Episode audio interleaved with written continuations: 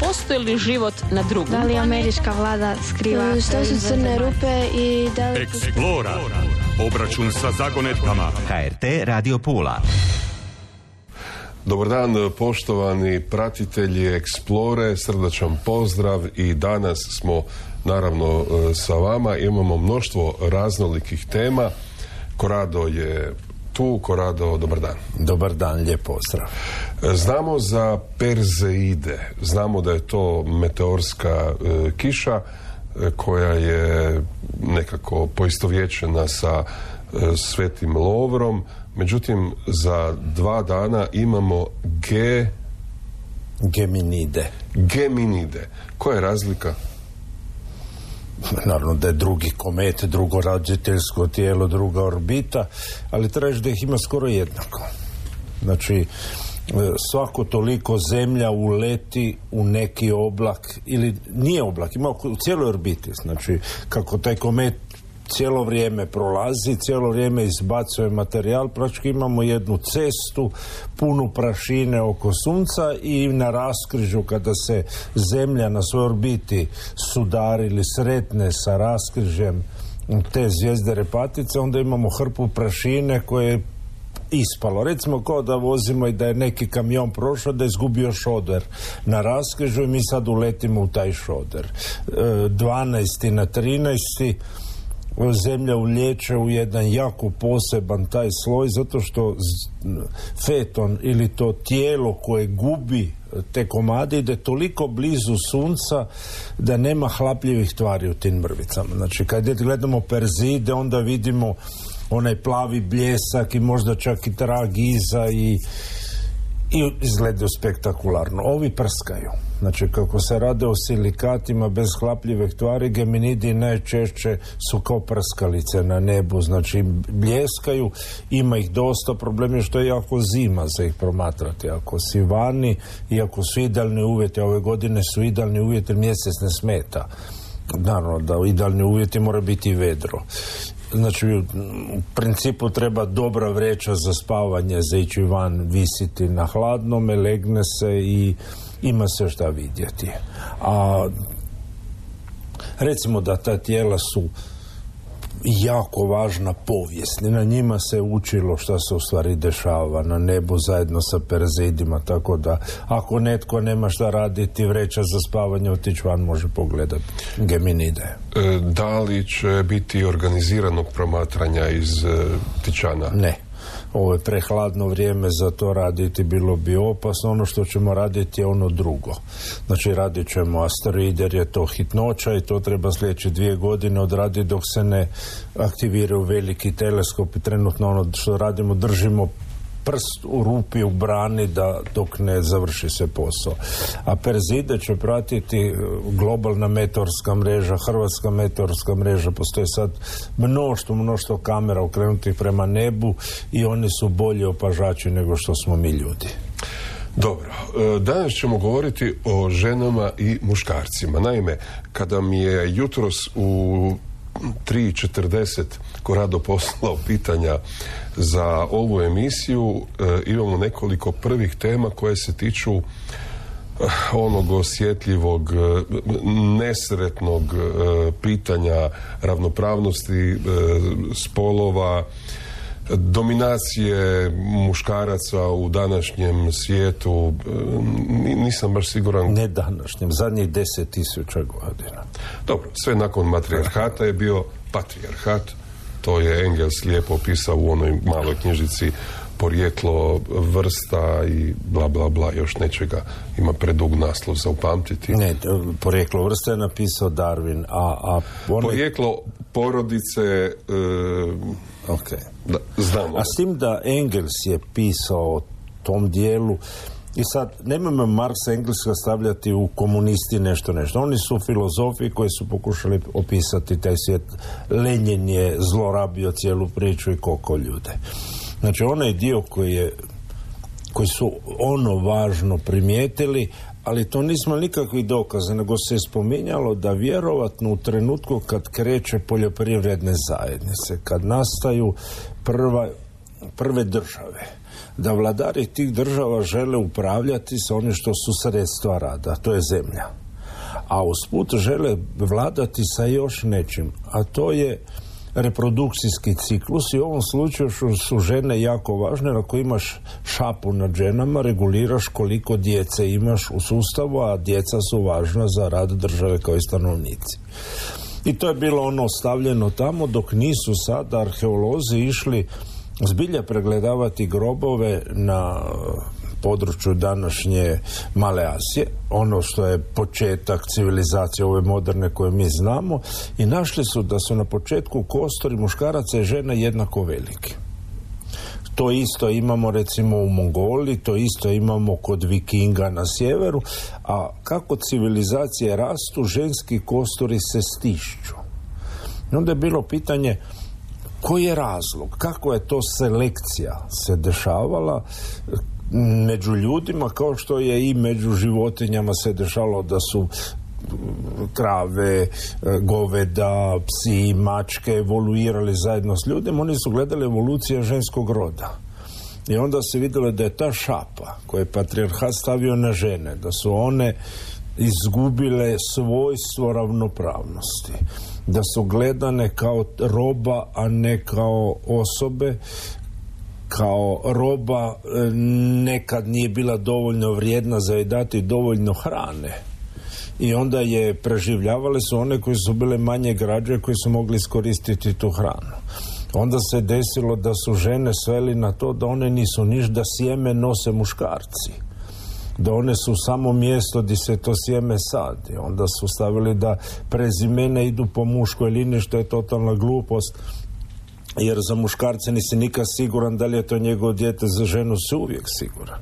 Znači tih 10% je potpuno kriva prezimena. Onda su stavili u, u religije da žena nastaje iz muškog rebra, što je nemoguće genetski.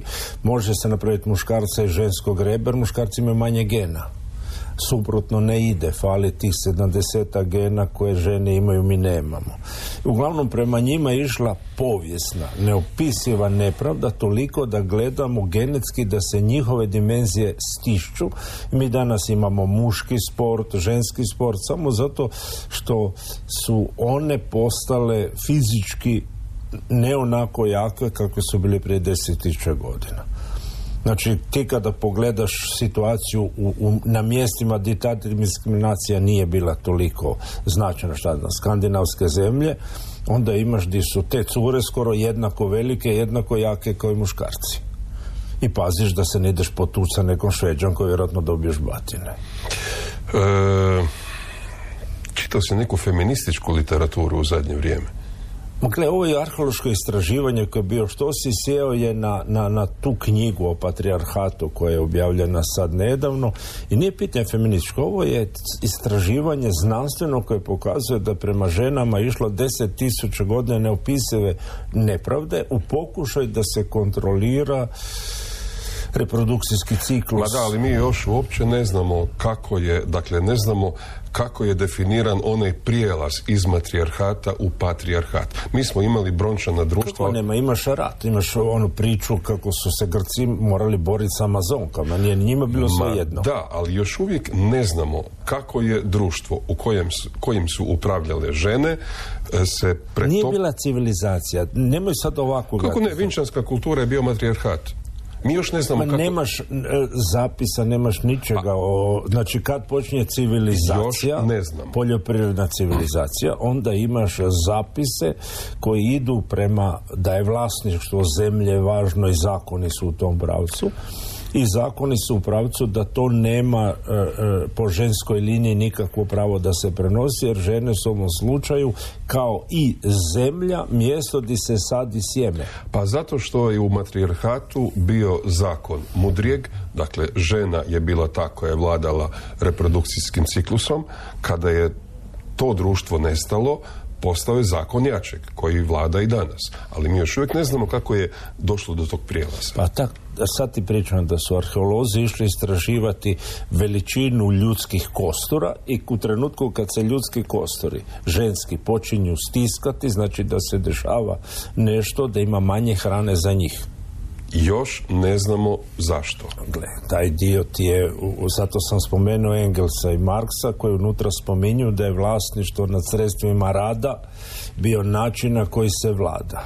Ma da, ali ako idemo objašnjavati ravnopravnost e, spolova sa Marksom i Engelsom, nisam ne, idemo sa biologijom. Ovo je, ovo je izuzetno interesantno jer ženom u slučaju isto tako sredstvo rada, kao i zemlja. Znači zemlja je mjesto gdje sadiš sjeme, rastu plodu i prodaješ.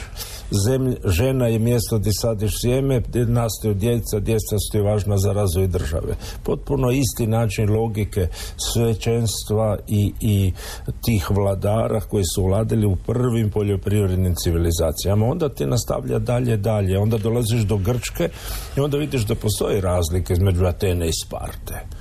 Znači mi cijelo vrijeme Atenu stavljamo kao mjesto demokracije koja prema ženama bila grozna. A u Sparti je bila grozna, no bila Sparta prema svima jednako grozna, tako da su žene bile u boljoj situaciji nego u Ateni. U Sparti su žene bile majke i kraljice, u Ateni su bile samo kraljice. I... Mm, tako, tako. U, u, Ateni su bile sve za bakukane i bile su roba s kojima su obitelji trgovale. Dobro, robovlasništvo je postojalo... Ne, ne robovlasništvo. Pričamo sad među normalnim građanima. Otac i braća su imali prava na cestrama i one su bile roba. Ali nije mi jasno kontekst u kojem si spomenuo muški i ženski sport. Mi imamo situaciju e, da je u zadnjih deseta godina zbog e, rodne ideologije e, nastalo puno problema u ženskom sportu. Drugim riječima, muškarci, fiziološki muškarci koji se izjašnjavaju kao žene pobjeđuju u disciplinama i ženski sport u tim disciplinama sad više nema smisla. Ma to, to nema smisla na taj način gledat. Naravno da se gleda ono što je biološki, a druga je priča kako se ti osjećaš. Ali to je sad situacija. Ma to je zato što je civilizacija bolesna. Znači ovo sve ide naopako u, u ovoj priči ali e, ovo nije bila priča sad o feminizmu, nego šta su arheološki, arheološka istraživanja pokazala vezano uz stiskanje skeleta žena. Dok su odlučivale žene, bile su ovaj u prilici istući bilo kojeg muškarca i onda muškarac nije imao što. Kad su ovaj muškarci počeli vladati, bili su, bile obrnuto. I bili su u prilici istući bilo koju ženu i onda žena nije, imala što. Ako idemo traži, postoji drugi raz, mi ćemo ga zatupiti sad sa ovim, ali kada nastaju civilizacije, poljoprivredne, nastaju ratovi kakvih nije bilo nikad u povijesti. I sada su žene zato što su majke morale birati da li će i one sudjelovati u ratovima i ginuti ravnopravno s drugima ili pokušati ostati čuvati djecu i umjesto da budu žrtve biti nagrada osvajaču. I ta odluka da one neće sudjelovati nego da će brinuti o djeci, da će biti nagrada, dovodi do toga da u tim silnim civilizacijskim ratovima muškarci preuzimaju sve. Znači one su pristale biti žrtve u ovom slučaju da zaštite djecu. Znači taj dio je isto istraživan i, i nemojmo to povezivati sa feminizmom, sa ničim. Ovo je jedna silna biološka selekcija koja je nastala u tim ranim civilizacijama zato što je sredstva rada su bila važna za razvoj civilizacije. A onda su svi od e, svećenstva, vladara, filozofa radili u pravcu da ta civilizacija mora uspjeti. Kako danas e, gledam po ovaj ulici muškarce malo bi više koji dečko dobio batina od, od žene. E, možda još tu na Balkanu kod nas, možda i da ali u jednoj Njemačkoj ili Danskoj ili, ili za, za početak muškarci kada se bore međusobno postoje gotovo ono pravilo ne čini drugome što ne bi neko činio tebi. Tako da jedan dobar udarač u kokošinjac onesposobljava muškarca. To oni izbjegavaju napraviti. Ali u životinskom svijetu, Korado... Isto postoji to pravilo. Dobro, ali u životinskom svijetu malo se koji lav želi zamjeriti lavici sa mladima. Dakle, imamo i taj aspekt muško-žensko. Mlad, e, majka kada brani svoje mlado Dobro, imamo je sposobna... nešto drugo. Uzmi kod svih mačaka, ženke su lovci. Znači, obična kućna mačka, imaš mačka i mačku. Mačak je ljenčina kakvu trebaš tražiti sve dok mu ne prorade hormoni, onda je van se ide klati jedno, dva, tri tjedna, dođe zavo fucan doma i to je mačak. Mačka je ta koja svaki dan rješava miševe i to je ona koja je u stvari pravi lovac. Da. E, sljedeća tema su nam banane i jabuke i sad kako se prebaciti sa ovih razgovora o muškarcima i ženama na banane i jabuke nisam baš siguran. Ma, ali ima jedna nepravda koja je prema jabukama rađena isto i genetska je. Da. I, I možemo prema tim biološkim nepravdama otići. Znači priča inače je da je u, u, Americi jedna ekipa odlučila napraviti genetsko sekvencioniranje svih varijateta jabuka ili sorti koje postoje. Iznenađenje je da ih ima tisuće. I za razliku od banane koja ima samo jedna jedna koja je komercijalna trenutno ispituje sve ove druge jer hitno treba riješiti ova će izumreti uskoro da. znači onaj dio koji treba riješiti koje rješavaju Amerikanci prvo iznenađenje je bilo koliko su dragocjene ljudi, obitelji koji su čuvali stare sorte. Znači mi imamo i, i tu u Hrvatskoj e, ljude koji skupljaju i kaleme stare sorte, čuvaju stare sorte jabuka, krušaka, svega što nađu. Zašto? Zato što te stare sorte imaju neka svojstva koje su nestale u međuvremenu jer sad odeš u trgovini i gledaš kako jabuk imaš. Delišes, gala, par tih koje su sad dominantne i čine 90% kompletne proizvodnje. Zašto? Jer imaju tvrdu kožu pa mogu izdržati dugo, e, imaju malo šećera pa ne trunu i onda kad se pitaš kako izgledaju kad ih jedeš, a tako tako su. I sad sve one mirišave jabuke iz prošlosti koje se neko isjeća, kao nema ih ili ima u tih nekim vrtovima. Jabuka nema veliki genom. Znači, za razliku od genoma koji gledamo, koji recimo naš ima 3 gigabajta. E, genom jabuke ima 700 megabajta, znači jednu trećinu je manje od ljudskog. I unutar tog genoma se nalaze svi mirisi, svi ukusi, sve boje, sve ono što idemo. I sad uzmeš jabuku i usporediš genom i tražiš koji gen kojeg ima ili nema je, odgovoran za miris, mm. za tvrdoću kože, za svega i to je jedan fenomenalan način za dekodirati softver. Jer mi ne znamo kako je taj softver napisan, ali ako ti uzmeš različite rezultate, a to su tih 3000 sorte jabuka i ideš pogledati šta koja se razlikuje i koji gen je sa čime, riješio si dio softvera koji se odnosi na jabuku. Znači, taj, ono što je meni bilo iznenađenje da u, u kongresnoj knjižnici ne samo da imaju opise svih jabuka, nego su imali umjetnika koji je nacrtao akvarele prije sto godina svih sorti jabuka kako izgledaju i plod i lišće i imaju voštane modele svih tih jabuka koje je neko napravio. Znači, da se razumijemo da ponekad ti dođe iznenađenje kad odeš u gimnaziju neku u Hrvatskoj pogledaš to isto od keramike napravljeno u Austriji. Imaš modele gljiva perfektno napravljene iz keramike, znači koje su jestive gljive. Da imaš isto tako za neko voće napravljene isto tako keramičke modele koji su iz centrale onda slane svim gimnazijama i svim školama Austrijskog carstva. Dobro, mobitel danas rješava taj problem. Ok, danas smo drugi svijet, ali ono što je u cijeloj priči lijepo da neko išao poskenirati sve i velika zahvala svima koji čuvaju stare sorte. Da. Jer nakon toga će doći rajčice, nakon toga će doti sve ono što ljudi u, u nekim svojim vrtovima čuvaju za genetsku analizu. Da, nažalost hibridi nemaju sjemena i sve ove hibridne sorte što si rekao njih e, ne treba čuvati zato što su one uzgojene u laboratoriju i jednostavno one ne daju potomstvo. Hibrid je veoma često ima ogromne genome.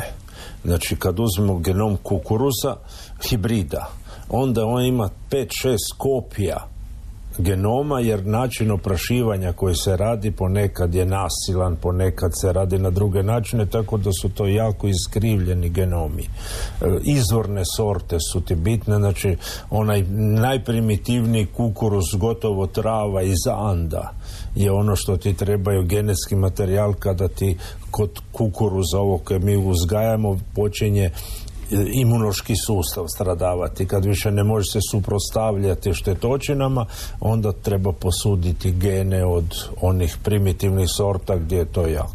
Dobro, kad kažemo e, hibridi, to je taj GMO hrana. Nažalost, sad e, e, nemamo više samo GMO hranu, nego smo mi GMO, nakon što smo se cijepili protiv covid -a. imamo jedno pitanje slušatelja. Koliko to traje? Za uvijek? Za, od nekih cijepiva za uvijek. U stanicama je unutra i, i ta stanica kada se dijeli u principu bi trebao se podijeliti taj gen koji je zalijepljen na to mjesto. Znači... Nema više povratka na staro? Nema. I nisu sva cijepiva ista. Dobro, imamo taj mRNA i imamo vektorski. Znači imamo cijepivo koje ide u kernel, u operativni sustav i zalijepi se tamo i, i ostaje tamo. To je kao na softveru. Znači ideš i staješ operativni sustav. Drugi dio cijepa je bio kao aplikacija. Uđe unutra, napravi neki posao i nakon par mjeseci to ispišaš i nema više e, e, tog dijela. E, problem su bila naknadna cijepljenja Znači ti imaš već cijepljenu stanicu, ti daješ novo cijepivo, pitanje je da li taj vektor je zalijepio na pravo mjesto i kolika je vjerojatnost mutacija. Taj dio nećemo doznati odmah ili ćemo doznati sa neki odmahom od deseta godina jer smo napravili veliki eksperiment i vidjet ćemo što se desi. Za sad smo naučili da kada se cijepiš i kada daješ toliko puno proteina e, e, e, viruskih da neki organizmi reagiraju sa takvim reakcijama da je imunološka reakcija takva da su ti cijepljeni umrli. I to je bilo nekoliko na milijun na početku. Onda se naučilo što se dešava više se ne dešava. A da li će biti genetskih problema kasnije? Kasnije čekamo deset godina i bit će znanstveni rado vidjeti da li je taj eksperiment uspio ili nije. I sigurno je uspio u smislu da je napravljen takav veliki test i proba da smo preskočili 30 godina, niko ne bi bio dozvolio takav test sada da nije bila hitnoća. Da, je li baš e, bilo u redu e, imati čitavo čovječanstvo za model u eksperimentu? Gle, mi smo sami krivi. Znači, mi smo iz tehnološke civilizacije koja je bila racionalna otišli u civilizaciju e, doživljajne ekonomije ili prodaje snova. U toj civilizaciji ti se pojave na televiziji neprekidni kadrovi e, e, mrtvaca, bolnica, niko nije pokazivao vane koji su zdravi, nego samo 100% ono loše. Onda imaš potrošači krenu paničariti, političari vide fenomenalnu priliku za pokazati da imaju smisla postojati i kreću zabranjivati sve moguće da se prave važni. U to, a trebalo je zabraniti samo što je bilo staračke domove, štititi generaciju koja ima problema sa tim. Onaj dio koji se nakon toga desio, da je ta panika bila takva da političari su naredili da mora biti cijepivo za šest mjeseci i onda je proizvedeno nešto što radi kao cijepivo, nije baš cijepivo, ali radi dobro, efikasnost je velika, umire samo nekoliko na milijun i to je bilo super. Ali to smo mi htjeli, znači vox populi. Da li smo mi pristali da nam smanje ljudska prava i da ih ne vrate nikad? nadzor, kamere, sve ono što... Znači, pristali smo. Šta smo dobili? Smanjeni ljudska prava, dobili smo zakonodavstvo koje u sljedeći put da se desi nemaš pravo niš napraviti bude se desilo imaš potrošenog novca kao tri druga svjetska rata na taj pokušaj da se političari prave važni i naučili smo iz biologije toliko da ćemo 30 godina sintetsku biologiju ubrzati. I onda je jedan od slušatelja postavio pitanje od umjetne inteligencije, sintetske biologije, gdje je tu Bog? Mi ga upravo stvaramo. Znači ideja nije da sad će netko sa strane. Znači imamo ono deus makina koje se spominje u, u, u, književnosti Grčke i Rima, upravo mi stvaramo Deus makina. To će biti jedno najljepše, najveće zlatno tele koje smo ikad napravili, to će biti umjetna inteligencija i ta sposobnost da mi programiramo stanice. Znači, naučili smo preko tih cijepiva kako programirati stanice i kako pisati aplikacije. Tako dolazi apsolutno ludo vrijeme ispred nas. Dobro, ali baš da smo imali neki izbor u tom ludom vremenu zadnje tri godine i nismo, nisi sad moglo birati e, što ćeš. E, rekli su ti ako se ne cijepiš, ne smiješ ići tamo, tamo, Ljudska prava ti smanjuju, da. Osim nekoliko država u svijetu gdje su neopisivo iskritizirali Švedsku i neke druge države koji nisu pristale na tu ucjenu tog tipa. Češka, pa ali sad uzmi Švedska, koliko je bio pritisak iz cijelog svijeta, kako ste glupi, šta radite, kakav je vaš ministar e, e, zdravstva, svi ćete umrijeti. I onda su nje pobjeglo staračke dome, nisu dovoljno štitili tamo, pa su ih svi kritizirali. A nije bilo da je netko, da li u svjetskoj zdravstvenoj organizaciji ili na nekom drugom mjestu, rekao, ok, Šveđane ćemo pustiti pa ćemo vidjeti što će se dogoditi. Kao što su i na Islandu ovaj, Islanđani, možeš misliti, e, sami izveli, izveli revoluciju i rekli ne, mi nećemo vratiti taj dug. I nije netko bio koji je rekao, ma, pusti Ne, vratit će ga, ali ne tada kad su svi htjeli. Ali negdje, očigledno, postoji Gle, ti ne možeš svjetska medicinska organizacija našli su da postoji hrpa lobiranja farmaceutske industrije unutra je svinjarija. Kao svugdje. I onda, i onda gledaj, ponekad imaju odluke, ponekad nemaju. Bilo je sa, sa šta je bilo, ono, svinska gripa prije par godina gdje su insistirali da se cijepi cijela svjetska populacija pa se pokazalo da je bilo potpuno nebitno. Bila je ptičja gripa prije 15 godina kad su nas bombardirali sa vijestima da je u Pekingu da su dvojica oboljela i, tako da, ovaj, ne, nema samo neke teorije konspiracije, ali sve velike organizacije tog tipa su katastrofa. Sad ovo u Dubaju o, o klimi. Cijeli kongres se pretvorio trgovinu sa naftom, otišli su u Dubaju, naravno šta rade domaćini, upravo pregovaraju novim cijenama nafte, novim kvotama, nikakve klimatske promjene, ono, bile u pravu Greta Thunberg, bla, bla, bla. Dobro, ali e, jedno stoji 2023. godina najveća emisija CO2 u povijesti, najveći porast fosi, e, e, iskorištavanja fosilnih goriva do sada. Da, zato što smo glupi. I, I ima nešto drugo što treba reći. Ako se ide ubrzano raditi na zamjeni sa e, obnovljivim izvorima, pitanje ko je žrtva? Ko zaradi i ko je gubitnik. Znači najsiromašnije stanovništvo, najsiromašnije zemlje su gubitnici. Ako se ubrza, znači svi kaže da bit će poplavljeni, ne baš. Znači, ako ti sada ideš forsirati novu elektrifikaciju, novo sve, gubitnici su oni koji imaju najmanje. Najbogatiji su oni koji su dobitnici. Tako da treba složiti brzinu prelaska na obnovljive izvore prema onome što može svijet izdržati. Trenutno ne može se izdržati to što su planirali. Neka se e, naši eksplorijanci zapitaju tko ima koristi od zapošljavanja svih tih mogućih e, desetaka tisuća Nepalaca i Tajlanđana u našem e, turističkom sektoru. Dakle, tko su ti koji imaju poduzeća za posredovanje zapošljavanja Tajlanđana u turizmu primjerice za... Nema ni lokalna zajednica. Znači, lokalne zajednice više nisu vlasnici hoteljetskih kuća. Znači, ono što... Gled, ima... Mislio sam na pojedince... Ali, ali gledaj nešto drugo. Znači, zamislimo sad da je Hrvatska jedan nogometni klub. Već je sad to u modi.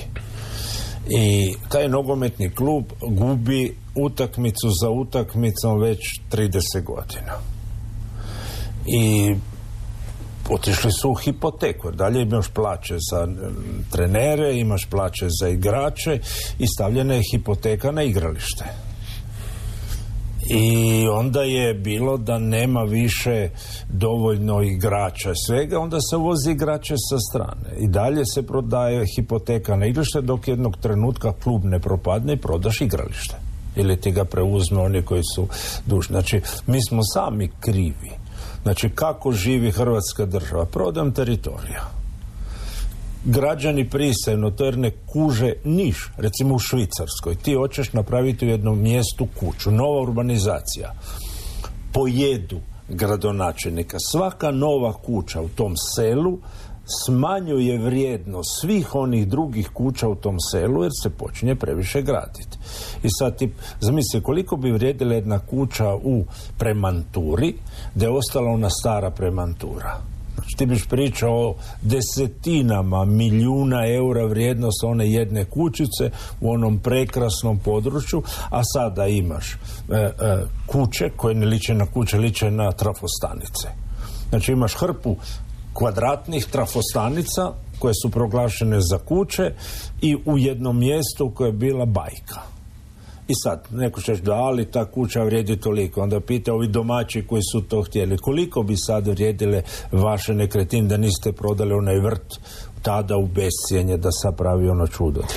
Uvijek dolazimo do one priče kada će doći trenutak da se lopovi sjednu za otprilike ovakav stol i da se dogovore, e, od danas ćemo pošteno, svi koji se budu ponašali kao mi do sada, bit će proglašeni lopovima, a mi smo pošteni to se desi kad ti lopovi se obogate toliko da to mogu napraviti. Koliko će još mora čekati? E, obično je to bilo u Americi nekoliko generacija i, i, i treba je biti i Mark Twain koji je pretvorio Ameriku jednu uljuđeni prostor. Znači nikad nemoj gledati kako su prvi rančevi nastali onih velikih u Teksasu.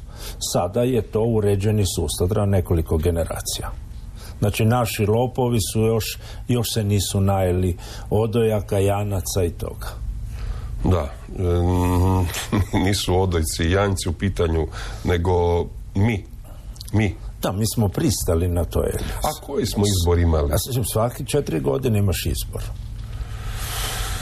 Da, dobro. Imamo, jedno, eh, imamo jednu temu koja nam se provlači kroz svaku emisiju. Ja jednostavno ne razumijem, dragi i poštovani gledatelji i slušatelji. E, riječ je o kriptovalutama kada svakih nekoliko mjeseci vidite da su uhićeni dvojica, trojica, četvorica, petorica koja su muljala sa kriptovalutama, a vi nas još pitate da li se isplati ulagati u kriptovalute. E, šta? Dakle, ako si prvi koji je bio oko toga i kad se zavrti i vidiš da je situacija super, izvučeš se van sa lovom i super ti je. Biti zadnji koji je ušao unutra, znači ćeš izgubiti apsolutno sve.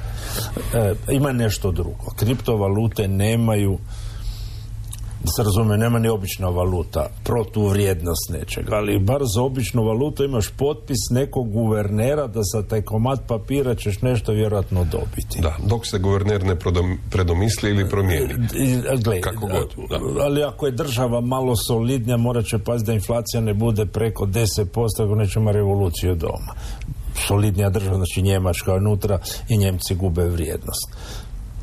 E sad, ovaj dio priče je da trenutno je i Federalne rezerve američke, i Europska banka, i Kineska nacionalna banka su protiv kriptovaluta. Ako ti ta ekipa ide protiv, onda nešto tog tipa koje je u privatnom uh, siva zona, polukriminalno, nema nikakve šanse na duge stase. Znači, ako netko ima i misli da je dobar trenutak, proda onim koji će sljedeći nadrapati oko toga. Ali dugoročno napravit će Amerikanci svoju digitalnu kriptovalutu, a Kina će napraviti svoju. Ali neće biti kripto. Ma bit će nekog tipa digitalno nešto, neće biti tog tipa. Ne, naravno da će biti digitalno i sad. Mora se kontrolirati, a i ova se da kontrolira. Kad je zagustilo, kao ništa se ne da kontrolirati i kad je trebalo raditi nešto za nacionalnu sigurnost, opet su ta trojica završila u zatvor. Ma, apsolutno. Dakle, e, jednom si rekao da je novac zapravo može se povući znak jednakosti između novca i one topovnjače engleske ili američkog razarača, odnosno nosača aviona, ili je sad to ruski, ovaj, ruska vojska, ili je kineska milijarda vojnika, sasvim je svejedno.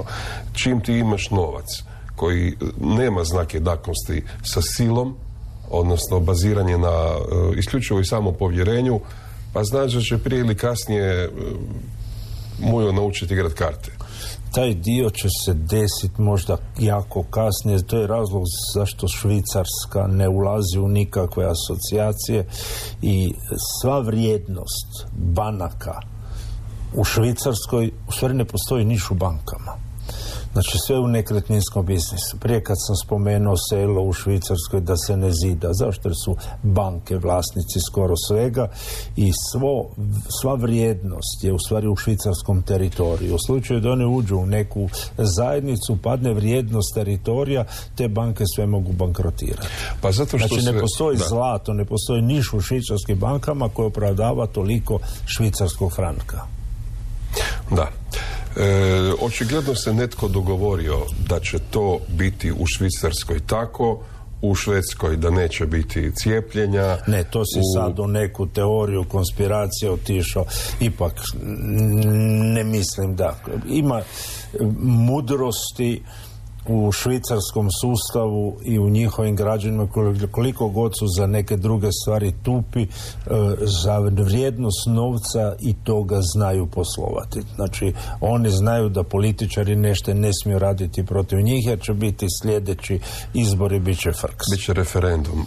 A onda šveđani imaju jednu tradiciju e, e, najprije groznu ratova i oni su bili te, ti negativci stoljećima. Oni su utukli sve oko sebe. Da, do Moskve. I onda su odjednom odlučili da oni više ne sudjeluju tome i držali Švedska ti u zadnjih 150 godina jedna jako, jako posebna zajednica. Znači oni nisu dio toga. Da, posebna zajednica je sve više u zadnjih 5-6 godina. Dobro, sad sve malo zaribali. Tako da. sad policija tamo ima i tekakvog posla. I, i, Nema posla, ih strah ući unutra u posao. ja bih volio da malo idemo na obnovljive izvore energije. Naime, kad smo rekli da ova naša zajednica za ugljen i čelik troši previše ugljena, e, imamo vijesti iz Kine koja kaže da su Kinezi odlučili e, iskoristiti sunčevu energiju e, dakle otprilike solarne panele, ali ne ih postavljati na zemlji nego u orbiti. Neće to proći.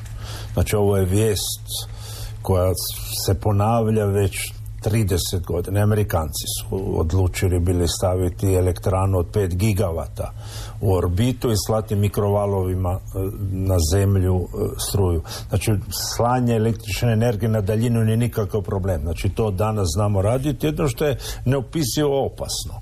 Znači oni bi negdje u pustinji Amerike napravili e, polje na koje se šalje ta energija i tamo bi se ona pretvarala u električnu energiju. Problem je šta ako sa tim snopom ideš malo šarati okolo. Znači imaš 5 gigavata i ti ideš osvijetliti pulu i skuhaš sve od ljudi, glista i stabala i usput čak i rastališ armature u svim zgradama. Dobro, ali Kina je velika. Možeš napraviti jedan autoput iz orbite prema nekoj tamo kineskoj pustinji. Jednostavno na tom autoputu nitko ne dolazi blizu. Okay, I ti upravljaš s antenom i ukreneš prema Vjetnamu i kaže baš nam se sviđa ovaj dio Vjetnama, mi bimo si ga uzeli i ovaj Vjetnam kaže da baš super, baš ne želimo biti skuhani sa mikrovalovima iz orbite. Znači, neće proći. Znači, taj dio je previše Gle, to ti je oružje skoro sudnjeg dana. Znači, nešto tog tipa niko neće dozvoliti da kinezi rade gore. Onaj drugi dio priče iz Kine je fenomenalan da su konačno odlučili napraviti zbilja funkcionalan reaktor na Tori. I onda kad zašto su Kinezi sad to objavili? Jer su Norvežani krenuli u taj posao. Norveška u sve hidroenergiju, u svu naftu što ima i 12% svjetskih zaligatorija. On je baš nije upala sjekera u med gore van klime. I, gled, ta Norveška razvija, ali to rade toliko neopisivo traljavo i sporo na razini Indije koja isto tako razvija i reaktore tog tipa. Njemci koji su 50. godina imali preteču svega toga i odustali i Njemci su imali jedan izuzetno moderan sustav na vrući zrak, hlađenje i to na heli. Znači nuklearni reaktor se hladio na heli i to na temperaturi od 800 stupnjeva, što je za termoelektrane, za cijelu tu priču fenomenalni. Sad, Kinezi ne izmišljaju puno novoga, osim što je tekuća forma, tako da je uh, uranov i, i tori fluorid unutra u tom sustavu, ima i nešto urana za podržavati bolje reakciju, ali ono ide na brod. Znači, Kinezi su zamislili dva tipa reaktora. Jedan od 300 megavata koji ide e, za energetiku i drugi od nekih 30 ili 20 megavata za pogon brodova recimo da to bi trebalo biti u narednih sedam godina u funkciji jedno i drugo. Biće iznenađenje vidjeti da to radi. I onda će indici svi vjerovatno u narednih mjesec dana objaviti vijest da i oni upravo to rade jer i oni idu u taj posao. Da li su to reaktori rješenja i oni proizvode radioaktivnog otpada. Onaj dobar dio je da ako oko tog reaktora staviš taj otpad i on izgara i uništava. To je jedini način za se riješiti nuklearnog otpada. Ili ga zakopaš negdje da sto tisuća godina ne izađe van ili ga staviš oko nekog reaktora tog tipa da izgoriš nuklearni otpad. Ako budu kineski reaktori na brodovima, baciš u more, da, u principu desi se sudar ili nešto drugo, imaš problema. Naravno, čim je nešto tog tipa pokretno, nisu mislili staviti na ribarski brodić. Radi se o najvećim kontejnerskim brodovima koje možeš zamisliti će ima takve reaktore. Koji god broda bude, može ići gdje god hoće Dakle, ima, već imamo takvih ruskih podmornica potopljenih sa reaktorima, imamo američku podmornicu sa reaktorima. Znači nije da se nije desilo da negdje duboko u moru imaš već takve sustave koji su potopljeni. Da, Japanci će biti oduševljeni s tom idejom. Dakle, Japanci u ovom slučaju ako budu radili će imati najbolje. Japanci su oni koji su radili super bridere, to je bila ona generacija elektrana koja je mogla nuklearno oružje skuriti. Znači ti uzmeš atomsku bombu, doslovce malo je razrijediš taj što je reaktor, ali su temperature bile takve da ni Japanci ni Francuzi nisu uspjeli napraviti reaktor tog tipa, a da nemaju problema. Znači hlađenje je bio, bio problem. Molim? Hlađenje je bio problem. Temperature na kojima se radi, jedini način za hladiti reaktor kao što je bio Super Phoenix je bilo sa tekućim natrijem. Znači jedini način da ga hladiš je tekući metal jer je količina energije proizvode toliko velika da je već od površine sunca. I onda za to hladiti stroli pumpe koje pumpaju tekući metal gore. A problem su uvijek brtve. Znači, kinezi di će imati problem? Vrtljenje sustava. Znači, ti ne možeš napraviti jedan sustav koji ti ide od nule do 800 stupnjeva i da ti ne pušta. Dakle, Njemci nisu uspjeli napraviti, doduše prije 30 godina. Znači, mi danas ne znamo kako napraviti nešto da imaš tekući metal, e, plinove na 800 stupnjeva, s druge strane imaš vodu ili zrak i da nemaš problema. Znači, ne znamo to napraviti.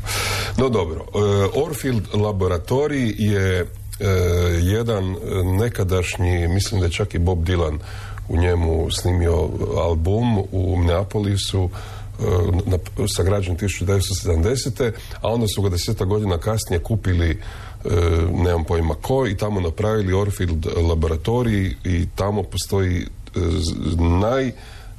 najizoliranija soba na svijetu gdje ne prodire apsolutno nikakav zvuk.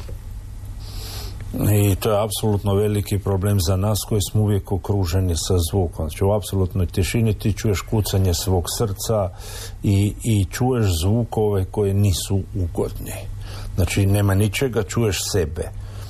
I koga god su stali unutra, ono jako teško se to podnosi.